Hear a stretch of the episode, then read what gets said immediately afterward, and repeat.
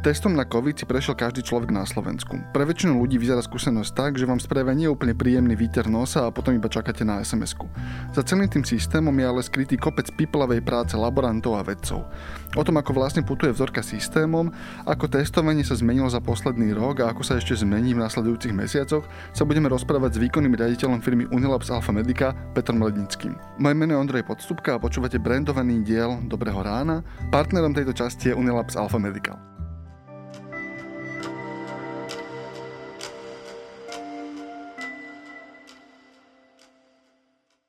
Začníme tou skúsenosťou, ktorú väčšina ľudí nevidí. Ak dojdem na, na testovanie, ten zdravotník mi spraví ten výter a ja som videl, že ho hodí do takej, do takej skumavky malej, väčšinou ju aj zaistí v nejakom sáčku. Ja odídem a čo sa deje s tou vzorkou potom? Ako vlastne doputuje do laboratória? Čo sa musí stať, aby mi vedela cinknúť tá sms No v prvom rade, aby vám vedela cinknúť tá sms ešte dokonca pred samotným odberom. My musíme poznať e, vaše dáta, pretože my sa snažíme, aby u nás všetky tie procesy prebiehali bez papierovo, lebo papier spomaluje a dva je rizikový. To znamená, buď sa ku nám objednávate online, alebo vás e, objedná NCZD. My už o vás máme všetky dáta, takže si len skontrolujeme identitu. Potom je samotný odber, no a potom odbere, každý, kto videl tú skúmavku, tak si hlavne všimol, že nemá nohy, to znamená, nedôjde sama do laboratória, to znamená, ako prvý krok je logistika. To znamená, zvážame tie skúmavky z odberových miest za prísne teplotných, kontrolovaných podmienok. Samozrejme musí to byť aj časovo optimálne, aby sme ju zviezli čo najrýchlejšie. Potom vlastne vzorka dorazí do laboratória. Ona je označená čiarovým kódom, to znamená, my okamžite registrujeme, že už ju máme v laboratóriu. To je zase v našej práci ďalší dôležitý bod, aby sme mali prehľad vždy v každom okamihu, kde tie vzorky máme. To znamená kompletný tracking a tracing vzoriek. Ako my sme na dennej báze v špičke, keď bol január alebo február, spracovali 6 až 7 tisíc vzoriek. To znamená, nám to najhoršie, čo sa môže stať, keby sa nám náhodou poplietli vzorky alebo stratili stratili. Toto je vlastne vylúčené tým, že to je označené čiarovým kódom, vašim čiarovým kódom už priamo na odbernom mieste a my si vieme postupne sledovať tú vzorku doslova, ako keď vy si napríklad pri špedičných službách kontrolujete, kde konkrétne máte vašu zásielku, tak takto my máme prehľad o vzorke a potom teda tá vzorka je v tom laboratóriu. Aké úkony vlastne potrebujete s ňou vykonať? Čo som ja nevidel je, že ako sa tá vec, ktorá je vytretá, vlastne dostane do, do toho roztoku, kedy už chápem, že to je potom nejaký počítač alebo nejaký senzor zamotá, ale ako sa ten medzikrok ako vyzerá? No, v prvom rade už samotný ten ster, ak ste si všimli, už sa on ponára do tekutiny. A to je stabilizačná tekutina, to znamená, ten materiál už ďalej nie je e, infekčný. Samozrejme, ten vírus stále tam je, ale ten samotný roztok ho inaktivuje.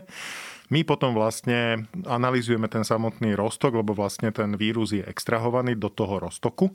Samozrejme, keďže tam je ster, to znamená, tam je rozličný iný biologický materiál, vaše sliny, prípadne čokoľvek, čo máte na sliznici, tak v prvom rade ako prvý krok je tzv. extrakcia RNA. Je to RNA vírus, to znamená, my si musíme tú čistú RNA extrahovať, aby sme sa zbavili tých nečistôt, ktoré prirodzene v tom odbere ako hlieny sú. To je prvý, to je pomerne náročný postup, aj časovo je to dosť náročné, ale ako náhle máme extrahovanú RNA vírusovú, potom vlastne nastáva tá tzv. PCR reakcia alebo PCR stanovenie, a to je molekulárne biologická metóda, keď my si musíme doslova tzv. genetickými no, nožnicami, to sú ale chemikálie, primery a próby, vystrihneme si určité typické časti z tej RNA, lebo celá RNA je dlhá 30 tisíc písmenok, no ale my to neanalizujeme celé, to znamená, vystrihneme si tri cieľové oblasti podľa protokolu VHO, ale keďže samozrejme toho materiálu je veľmi málo, tá samotná pcr to je doslova molekulárna kopírka a to znamená, na nej cyklujeme, preto sa to volá PCR cycler, až dovtedy, kým nenarazíme na tzv. detekčný limit. To znamená, ak tam tá vírusová RNA je na začiatku, to znamená, že ste boli ako pacient infikovaní, tak ju znásobíme do takej miery, že ju zaregistrujeme. Doslova to vidíte, ako tie cykly idú, že vám ide hore krivka koncentrácie e, tej virálnej RNA a ak jednoducho dosiahneme detekčný limit, znamená to, že žiaľ ste infikovaní. Veľmi to zjednoduším a opravte ma, ak som to až pri veľmi zjednodušil. Najprv vlastne očistíte ten, tú vzorku od všetkého ostatného materiálu. Musíme doslova zo vzorky extrahovať len to RNA. Mm-hmm. To je séria nejakých roztokov, krokov, Áno, centrifúg. to je chemická analýza, hmm. používajú sa to tam, sa to prichytáva na magnetické guličky, jednoducho je to komplexná chémia, hlavne tam má strojová technika prístrojová pomerne náročná. Potom chemicky posekáte tú RNA. Áno a ak je tam tá vírusová RNA, tak ju začnete kopírovať, kopírovať, kopírovať, Presne ako tak. by som ja kopíroval vlastne nejaký dokument a vždy, keď mám dve kopie, vložím ďalšie dve, potom ďalšie štyri a tak presne ďalej. Presne tak, presne tak. Čiže to, že ten test je pozitívny, vlastne ten prvý krok, kedy si ju nastrihali, tak ak tam nie je čo strihať, tak tá kopírka je vlastne prázdna a môžem kopírovať dovždy, ale nič sa mi nikdy nevráti. Áno, Začínam na nula. Presne tak. Dobre, tomuto rozumiem. A teraz vy ste hovorili, že, že máte protokol VHO, kde strihať. Áno. Toto je niečo, čo ja si pamätám, keď pandémia začala, mm-hmm. tak prvá informácia, alebo jedna z prvých informácií došli, že aha, máme genetickú informáciu toho vírusu, podarilo sa ju veľmi rýchlo zmapovať, myslím, že to dokonca boli týždne, odkedy sa Presne ten vírus tak. identifikoval. A to je asi tá e, opravte ma opäť, to je informácia, ktorá je základ tej informácie, ktorú máte od VHO. Teda, že mali sme genetickú mapu toho vírusu, oni vedeli povedať, že takto ho musíte strihať, aby ste vedeli urobiť ten test. Tá informácia sa dostala na verejnosť do, do laboratórií a vy dostanete túto informáciu v marci minulého roka. Vo februári. Vo februári minulého roka a pozeráte sa na to a vidíte, že asi ideme do pandémie a budeme potrebovať testovať. Čo to znamená pre sieť laboratórií? Ako ste to začali škálovať? Ako ste začali rozmýšľať o biznise? Ako ste začali akoby chystať sa na to, čo, čo, čo sa bude deť a potom ako to vyzeralo aj v tých ďalších mesiacoch? V prvom rade sme si museli zmapovať celý ten proces, čo potrebujeme k tomu, aby sme vedeli spraviť PCR analýzu. My máme šťastie, že aj v tzv. mierových časoch sme eh, najväčšia molekulárne genetická základňa tu na Slovensku, to znamená, my PCR používame aj pri identifikácii iných eh, vírusov a my denne stanovujeme viac ako 18 tisíc pacientov, to znamená v princípe veľkú časť tej prístrojové techniky sme mali už eh, k dispozícii, potrebovali sme to adaptovať, potrebovali sme získať tie primery a próby, to znamená, to sú tie molekulárne alebo chemické molekulárne nožnice, ktorými sme to vystrihovali. Tie si buď viete v laboratóriu syntetizovať sami, alebo jednoducho, ak ste šikovní, tak sú samozrejme firmy, ktoré toto s veľkou presnosťou vyrábajú. To znamená, toto bol vlastne prvý krok, aby sme získali potrebnú molekulárnu chémiu potom bol druhý krok, museli sme to zaviesť, odskúšať, museli sme to validovať, ako laboratória všetko musia validovať, to znamená v spolupráci s Národným referenčným centrom pre chrípku e, tu v Bratislave. Oni nám poslali neznáme vzorky, my sme museli povedať, že či to je pozitívne alebo negatívne, to znamená musel prebehnúť proces e, validácie. Musím povedať ale, že my sme mali validovanú pcr ani nie týždeň potom, čo sa u nás objavil prvý pozitívny pacient, to bolo myslím niekedy okolo 6 marca do týždňa my sme mali vlastne validovanú metodiku, vedeli sme vyšetrovať. To znamená, že ste mali overené, že ten test funguje Presne tak, ako tak, má fungovať. Presne tak, ako v laboratóriách, viete, na základe laboratórnych výsledkov, bežne v medicíne sa robí 80% terapeutických rozhodnutí. To znamená, my ak musíme niečo byť, tak musíme byť eh, presní a precízni. A toto sa všetko zabezpečuje tým, že prebieha taká rigorózna interná kontrola kvality a externá kontrola kvality. Interná, že si to sami kontrolujeme, externá, že nám posielajú neznáme vzorky a my musíme učiť správne, či je to tam napríklad v tomto prípade ten vírus alebo... Čiže vlastne slepý test. Dostávate. Slepý test, presne mm-hmm. tak. Čo bolo najťažšie z toho? Lebo opísali ste mi proste od zháňania chemikálií po asi vlastne napíchnutie sa na tie systémy NCZD. Asi to znamenalo nárast personálu, lebo to testovanie, odoberanie tých vzoriek a tak ďalej. Čo bolo pre vás najnáročnejšie? Každá tá perióda, alebo čo bolo najnáročnejšie, záviselo od týždňa alebo mesiaca. Alebo samozrejme na začiatku to bolo celé sprevádzkovať. Druhá vec bola napríklad najsprávny spôsob odoberania vzoriek. Totiž to pamätáte, to vôbec nebolo tak, že existovali tie drive-thrus. S tými sme prišli my, lebo na začiatku sa odoberalo tak, že ste museli postávať v daždi pred infekčnou klinikou v Ružinove. Takže to bolo hlavne vymyslieť funkčný spôsob odberu vzorky, aby ste neohrozili seba alebo niekoho iného. Takže vtedy vlastne vznikli tie drive-thru odberové miesta. Potom samozrejme veľký boj e, bolo zháňanie diagnostík a technológií, lebo predsa len bol to taký egoizmus mechanizmus eh, veľkých štátov, ale našťastie my patríme do veľkej siete európskej laboratórii, takže v tomto sme to mali jednoduchšie. Potom sme museli rozrolovať to know-how do ďalších laboratórií v našej sieti, pretože nechceli sme byť závislí iba na jednom týme a jednom laboratóriu. Aj nám hrozilo, že vypadneme kvôli tomu, že sa vyskytne aj u nás infekcia, pôjde celý tým do karantény, to znamená, sme to rozrolovali do ďalších dvoch laboratórií, máme tým pádom celkovo tri laboratória, niekoľko tímov, ktoré nad tým robia.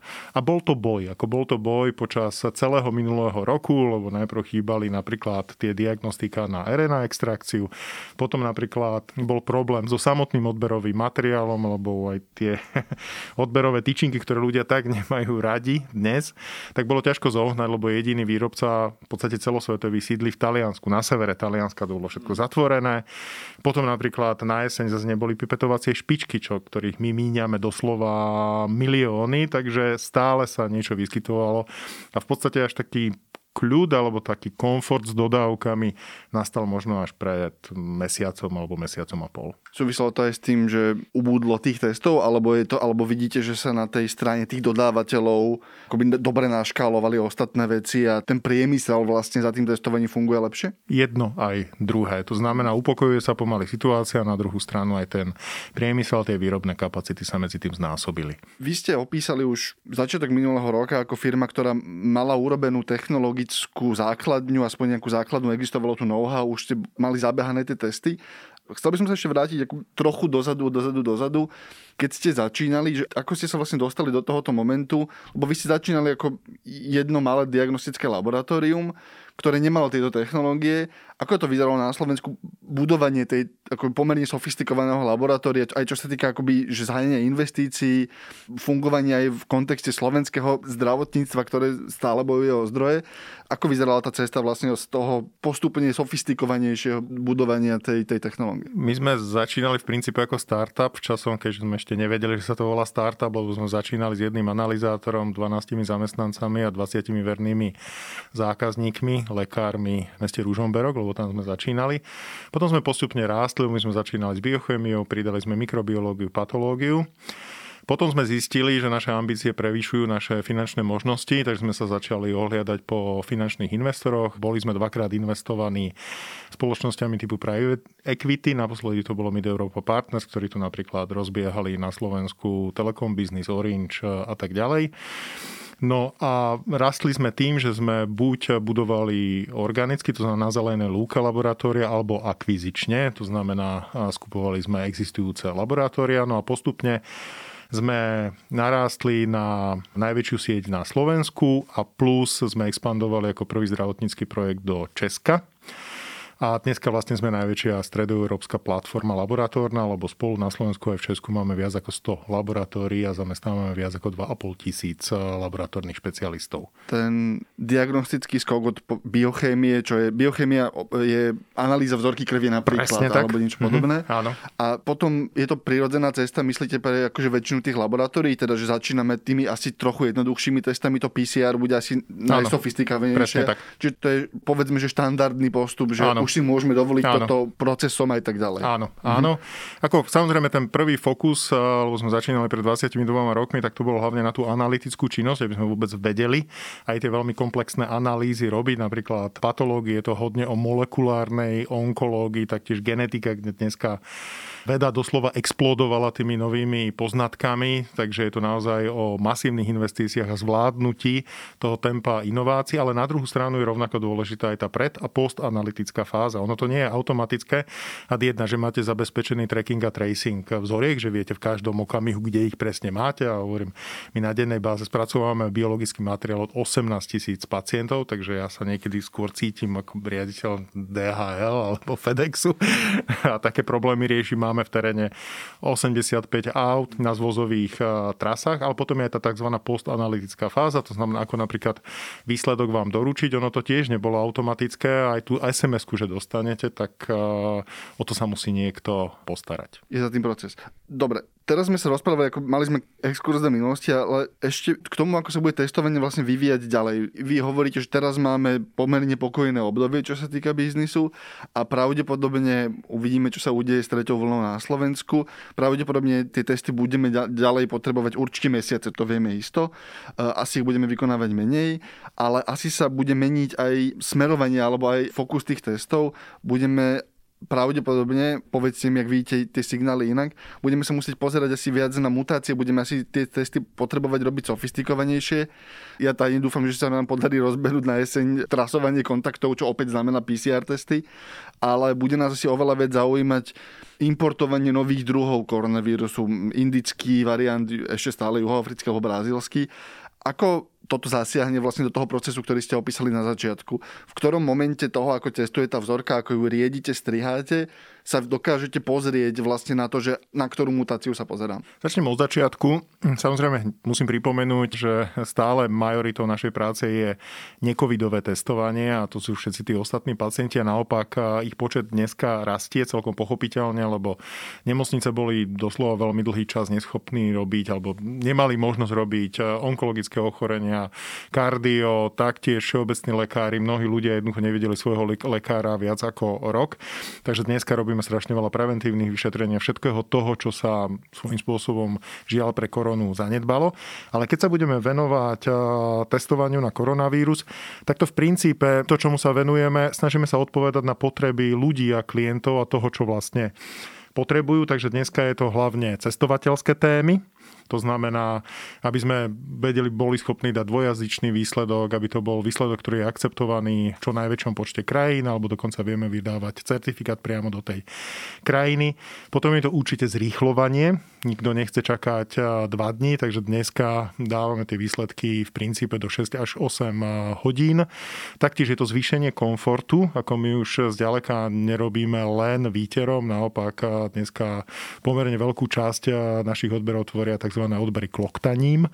To znamená, vykloktáte si jednoduchým fyziologickým roztokom, sterilným a my z toho vlastne vieme rovnako spolahlivo analyzovať. A potom je to, keďže sa rozbiehajú aj hromadné podujatia, tak samozrejme snažíme sa, aby sme sa dokázali aj cenovo prispôsobiť a to znamená, aby vôbec tí promotéri mali šancu spustiť hromadné podujatie. To znamená, to je zase pooling vzoriek, keď spojíme viacero vzoriek do jednej a tým pádom takéto screeningové vyšetrenie vieme dať v rozumnejšej cene. No ale samozrejme, môžeme ďalej pokračovať, čo sa týka tých mutácií. Ale ešte chvíľku ostaneme pri tých mm-hmm. masových podujatiach.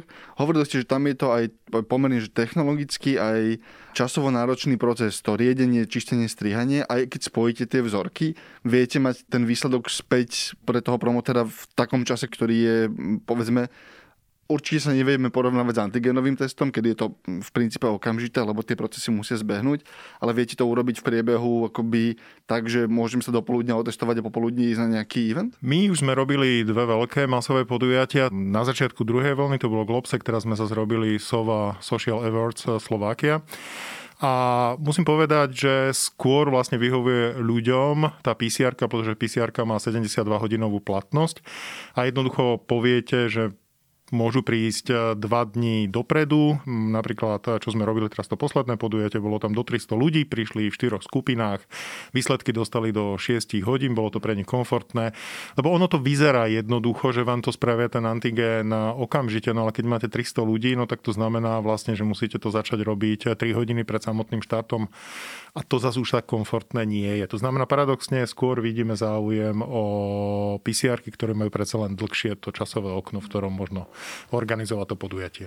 A technicky je tá hranica toho, že ako rýchlo sa to dá spraviť, rozprávame sa akoby stlačené všetky tie procesy tak, aby boli ano, správne. Ano. Je to 4, 5, 6 hodín? Áno, lebo my sme v auguste minulého roku začali s takou veľkou investíciou, ktorá sa nám podarila dokončiť v októbri. To znamená, máme naozaj veľkokapacitnú analytickú linku a tá nám umožňuje robiť veľký počet PCR-iek a zároveň tým pádom sme boli schopní aj stlačiť ten čas ku výsledku na tých 6 až 8 hodín. Ako vysoko by sa to dalo škálovať? Je to tak, že vy vlastne zoberiete skupinu ľudí, spojíte tú vzorku, opäť kopírujete ten vírus, až kým ako nejak nenájdete, ale keď zoberiem 10 tisíc ľudí, tak určite tam v tej vzorke aspoň štatisticky jeden asi bude. Čiže ako sa podľa vás, alebo podľa nejakej intuície alebo dát, ktoré máte oplatiť, že, že strihať tie vzorky, pýtam sa kvôli tomu, že aký je ten horný limit toho podujatia, ktorý si myslíte, že je možné takto otestovať. Takto, aj, aj pri najväčšom podujatí to neznamená, že spojíme vzorky 300 ľudí dokopy Ono ten pooling e, má predsa len nejaké obmedzenia, to znamená najviac, e, čo sa dá spojiť je vzorka desiatich ľudí dokopy. A samozrejme, ale aj to už stačí na to, aby sa tá kapacita posunula hodne vyššie. Skôr by som potom povedal, že to, čo vás limituje, je pipetovacia kapacita, lebo to je pomerne tiež náročný proces. Predstavte si len 10 tisíc vzoriek vedľa seba, to je jedno hádzanárske ihrisko. Máme s tým skúsenosť, lebo sme robili školské testovanie, kde sme práve ako robili takéto hromadné testovanie, fakt e, ten špičkový výkon bol 10 tisíc e, testov denne, ale vidíme, dá sa to zvládnuť. A keď sa to spojí s týmto kloktaním, lebo pooling sa robí na kloktaní, tak je to zároveň aj pre toho užívateľa veľmi komfortný spôsob. A teda to rozlíšenie toho testu je skupina desiatich ľudí, čiže potom, keď vyjde ten test pozitívny, tak vy viete povedať, že dobre, jeden z týchto desiatich ľudí. Presne tak. Potom sa roz, robí tzv. decoding toho púlu, aby ste vlastne zistili, ktorý ten jeden to je. A existuje k tomu taká špecifická technika tzv. inteligentného poolingu, že my totiž to už vieme hneď po tom púle povedať, ktorý konkrétne to bol. A treba povedať, že toho jedného tú vzorku, tu potom ešte ďalej konfirmujeme, to znamená, my na ňu spravíme samostatnú pcr aby to bolo konfirmované. Takže ten človek vlastne odovzdáva dve vzorky. A Neodovzdáva, my to robíme z tej istej vzorky, to znamená, ako my ju neminieme celú, my vlastne napipetujeme ten púl, zvyšok si necháme.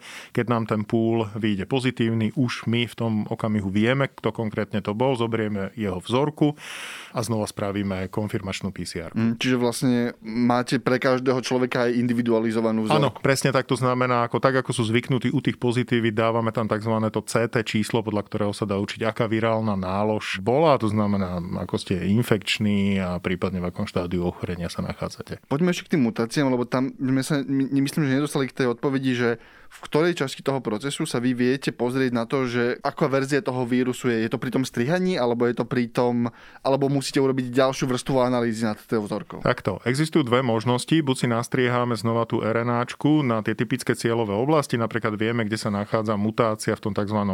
tej britskej mutácii. To vystrihneme si to a pozrieme sa, či tam, pozrieme sa, či tam tá mutácia je. Toto sa robí cez pcr to je klasická pcr akurát tá chémia je upravená tak, aby sme ju vedeli identifikovať tú mutáciu. Čiže vlastne vy urobíte si ďalší strich, znova tak, kopírujete tak, a pozeráte sa, že, že vyšla mi kópia, nevyšla mi kópia. Áno, mhm. ale my to už dneska robíme inak, lebo viete, keď si len vystrihnete tú typickú časť pre britskú mutáciu, tak potom nevidíte, či tam náhodou niekde inde to nie je zmutované inak a či to už nie je indický variant alebo je nejaký iný variant. Práve preto my už dnes eh, robíme tzv. celovirálne sekvenovanie, to znamená, my prečítame všetkých tých 30 tisíc eh, písmenok, tie samozrejme máme uložené, takže my sa aj spätne vieme potom vrátiť a pozrieť, že či sme tu náhodou nemali pred eh, mesiacom nejakú mutáciu, o ktorej sme dnes až zistili, že je riziková. To znamená, my každé dva týždne zoberieme ad jedna, robíme taký screening všetkých pozitívít cez tzv. sekvenovanie novej generácie prečítame vlastne celý ten virálny tzv. kodón, tej vzorky, všetkých tých 30 tisíc písmen. A potom samozrejme u všetkých ľudí, ktorým bola odoberená vzorka kvôli tomu, že sa vrátili zo zahraničia. Tým pádom máme databázu a my aj vieme povedať, aká je prevalencia tej ktorej mutácie na Slovensku. Ako si myslíte, že sa bude to testovanie vyvíjať v ďalších mesiacoch? A teraz možno odbočme od toho špekulácie o objemoch, lebo to je veštenie, ale predpokladajme, že, že uvidíme slabšiu tretiu vlnu, čo je teraz podľa mňa ten hlavný alebo stredový predpoklad, ktorý vidím, že príde tretia vlna, ale vďaka očkovaniu bude slabšia. Čo si myslíte, že bude aj z hľadiska biznisu akoby dôležité a zaujímavé? A čo si myslíte, že ako, ako bude vyzerať ten biznis v porovnaní s minulým rokom, kedy to bolo presne o že koľko miest, koľko testov dokážeme vôbec vykonať. Teraz to bude vyzerať inak. Na čo sa chystáte? V prvom rade koronavírus je bežný sezónny respiračný vírus, to znamená tretia vlna príde. Jednoducho takisto ako každý rok sa vracia na jeseň a v zime chrípka, tak si budeme musieť zvyknúť, že príde koronavírus. Samozrejme tým, že budeme očkovaní, tak už sa nebude tak rýchlo prenášať a A2 určite nebudú také vážne stavy, lebo to je hlavná výhoda očkovania, ale v nejakej miere a v nejakej forme už tu s nami aj nový koronavírus zostane, takisto ako zostali štyri predchádzajúce druhy, ktoré spôsobujú tie bežné sezónne nádchy. To znamená, potreba testovania tu bude. Ja si neviem predstaviť, že by v septembri, v oktobri, v novembri, keď bude mať niekto teplotu, tak že sa nepôjde dať eh, testovať. To znamená, my tie kapacity samozrejme musíme stále udržiavať eh, funkčné. Takže to je príprava na jeseň, aby sme boli pripravení na to, aby sme testovali, ale tu už dúfame, že to bude len také kontrolné testovanie a že naozaj tých pozitívit nebude veľa, ale jednu kapacitu musíte mať. A počas leta to už je potom skôr úloha na regulátorov a štátne orgány, aby sa tu predsa len priebežne nejakým spôsobom testovalo, lebo to bol problém práve minulého roku, že my sme prehliadli nástup e, tej druhej vlny a už sme začali konať, keď bolo neskoro. Viete, v epidemiológii tie malé čísla zostávajú pomerne dlho malé, ale už keď vám to vyskočí na vysoké, to už je ten exponenciálny rast a tam už sa to skoro nedá zabrzdiť. Tam nás klame intuícia, lebo ono to exponenciálne rastie aj z 2 na 4 je stále exponenciálne, Presne. len tá krivka, keď sa tak, začne táči, táčať do 100 tisícov, tak vtedy tak, to tak. všimne. Takže teraz uh, aj na, v tej tretej vlne skôr si myslím, že to bude o vyhľadávaní lokálnych ohnízk, už to nebude také, dúfam, teda celoslovenské. Ide o to, aby sme vedeli rýchlo zaregistrovať a zareagovať, ak nám vypukne nejaká lokálna epidémia v nejakom meste, v komunite alebo kdekoľvek. Ak by nebol koronavírus a vy by ste boli v minulom roku a pozerali sa, že dobre, idem to laboratórium, toto je môj náš ďalší projekt, hej, že ak by sme odhľadli od toho, že nám vybubala pandémia, ktorá diktovala to, ako ste sa museli správať v minulom roku úplne logicky. Ako by ste to, alebo ako plánujete za predpokladu, že sa to podarí udržať pod kontrolou, tú prácu rozvieť ďalej? Lebo hovorili ste, že existuje nejaký logický postup, teda od nejakej bi- od biochémie až po PCR testy. Sú ďalšie technológie, ktoré sa pozeráte, že a potom by sme si ešte mohli dovoliť toto, kúpiť toto. Je niečo takéto, čo, čo je na horizonte? Určite tak, ako som povedal, obrovskou témou je genetika a molekulárna onkológia. Hoci sú dva odlišné termíny, tak v princípe hovoria o tom istom, že sme schopní konať a diagnostikovať už na molekulárnej úrovni, to znamená, sme schopní dohľadať zmutované gény. Genetika hovorí o tom, že žiaľ sa rodíte niektorými génmi zmutovanými, respektíve máte tam nejakú genetickú záťaž a tá vás predurčuje, že buď ste náchylní náchylnejší na niektoré ochorenia. Napríklad to je ten známy gen BRCA1, BRCA2, tzv. Angelina Jolie gen, ktorý vlastne hovorí o tom, že máte veľkú pravdepodobnosť, že ochoriete na jeden druh e, rakoviny. Alebo sú to zase genetické záťaže typu, že máte intolerancie na potraviny. Jednoducho ste sa narodili s tým, že nemáte gen, ktorý syntetizuje enzym, ktorým potom vy metabolizujete laktózu, to znamená, ste laktóza intolerantní. A takýchto poznatkov v genetike molekulárnej onkológie je strašne veľa dnes. A my sme radi, že vlastne tým, že pôsobíme v sieti európskych pracovísk, tak máme možnosť to konzultovať s našimi kolegami z Lausanne, z Paríža alebo z Porto. Takže genetika je obrovská téma pre nás. V tej molekulárnej onkológii, ono totiž to už aj terapia sa dneska viaže na to, ktorý vlastne máte zmutovaný gen. Lebo kedysi tá chemoterapia, respektíve prvolíniová chemoterapia, tá sa snažila len o jedno, zastaviť rast, ale čohokoľvek. Preto vám vypadávali vlasy a cítili ste sa tak mizerne mizerne. Ale ona nebola cieľená, ako ona jednoducho všeobecne sa snažila zastaviť rast čohokoľvek v organizme. Teraz už sú to tzv. cielené terapie, to znamená presne sú cielené na to, ktorý gén je zmutovaný, ktorý gén je poškodený a kvôli čomu vlastne začalo to nekontrolované bujnenie alebo rast e, buniek. To isté máte aj v klasickej genetike. Keď si zoberiete, minulý rok sa tu hovorilo o štyroch malých detí, ktoré mali tzv. spinárne muskulárne atrofie. A znova, oni sa narodili s genetickou záťažou, to znamená, mali tzv. deléciu, jednoducho chýbajú im na géne nejaké písmenka, ale ktoré vlastne spôsobia to, že nedokážu sa posadiť, nedokážu sa pohybovať. A napríklad v rámci novorodenského screeningu, ak zistíme, že má je jednoducho takáto génová porucha, no tak sa dá nasadiť terapia, lebo vieme, že ten gén je vlastne zmutovaný. A z hodou okolností asi všeobecne v medicíne, ale v tomto prípade 100%, čím skôr začnete, čím skôr o tomto viete, tak tým lepšie docielite výsledky. Ono to bolo vidno aj pri tých štyroch deťoch, že čím skôr to bolo identifikované, čím skôr sa nasadila tá pomerne drahá terapia, tak tým mala lepšie výsledky. Čiže vidíte nejakú budúcnosť, kedy vlastne v batérii tých, tých štandardných testov, ktoré sa teraz robia novorodencom, akoby budú pribúdať ďalšie genetické testy, ktoré Presne sa budú pozerať na, na čoraz lepšie, lepšie. Myslíte si, že budeme mať, a teraz ako, pardon, iba uletím si trochu z sci myslíte si, že budeme budeme mať v dohľadnej dobe, ako v rámci povedzme rokov, 10 ročí, stav, kedy budeme robiť rutinne sekvenciu pre každého nového človeka? Proste, že každý novorodenec vlastne úplne rutinne dostane kompletnú genetickú sekvenciu? Áno, som o tom presvedčený, ono blížime sa tomu, k tomu už dnes, ono totiž toto nie je tak komplikované, ako to vyzerá. Keď si zoberiete ľudskú DNA, ona je dlhá asi ako Dunaj vyjadrený v metroch, ale tá kľúčová kódovacia oblasť je asi ako od Viedne po Budapešť. A aj na tom úseku nie každý ten meter je rovnako dôležitý a my vieme, že vlastne v tomto úseku je cirka 8000 génov, ktoré sú dôležitejšie ako sú ostatné. A to znamená, my vieme už dnes spraviť práve cez tú sekvenáciu novej generácie, cez sekvenátory, ktoré sú naozaj masívne, robustné. Sme schopní spraviť práve tento panel 8000 génov a na základe toho buď vieme, povedať, vieme jednoducho povedať, akú máte predikciu, kde máte konkrétne nejakú genetickú záťaž a ktoré ochorenie sa u vás môže rozvinúť. A potom vlastne, keď už je tá sekvencia raz hotová, tak každý nový poznatok vlastne o tom, že toto sú rizikové mutácie, tak vlastne sa stačí iba pozrieť do toho prvého záznamu. Presne ste to trafili, to znamená, my o sebe hovoríme, že ako náhle to je odsekvenované, tak potom už budeme viac taký data custodian, to znamená sprievodca vašimi genetickými dátami.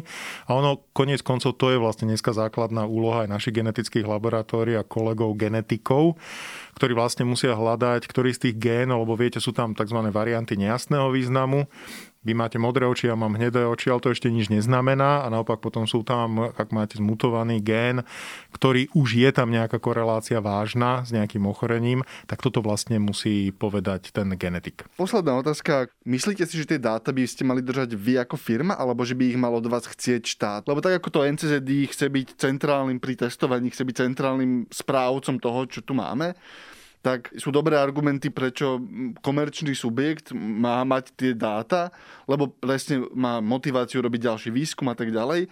A ďalšia dobrá motivácia s tým, že aby tie dáta držal buď štát, alebo aby boli moje v princípe a vy mi ich držíte možno. Ako sa na to pozeráte? V prvom rade my by sme ich najradšej dali pancietovi samotnému, ak to bude nejakým technickým spôsobom možné či už nejakými blockchainovými technológiami alebo čímkoľvek iným. V druhom slede my ich veľmi radi dáme aj štátu, ak bude kde, pretože jediný štát vie dosiahnuť a legislatívu, aby boli vlastne tie dáta v bezpečí, čo je náš dneska dosť veľký problém. My sme najradšej posielali naše výsledky elektronicky všetkým lekárom, pretože by mali potom všetci prehľad o laboratórnych výsledkoch. Dneska, ak sa niekde plýtva v laboratórnej medicíne, tak je to práve v tom, že idete v pondelok ku lekárovi alebo v útorok a on vám spraví tie isté testy, ktoré vám spravil lekár v pondelok, lebo on ich jednoducho nevidí. Však o tom by vlastne malo byť to e-zdravie. Pevne veríme, že ten laboratórny modul bude čoskoro dokončený, lebo zároveň si myslím, že by to mohlo pozitívne vlastne naštartovať celý ten projekt e-zdravie, lebo zatiaľ lekár tam toho nič moc nevidí. Ak by tam boli laboratórne výsledky a my laboratória robíme skoro 80% dátového toku v zdravotníctve. Viete, keď vás niekto pozrie fonendoskopom, tak nejaký veľký záznam dá dátovi nevzniká, ale u nás všetko to je o dátach, tak práve možno by sa aj zlepšil prístup lekárov ku samotnému projektu e-zdravie. Ďakujeme za rozhovor. Rozprávali sme sa s výkonným rediteľom firmy Unilabs Alpha Medical Petrom Lednickým.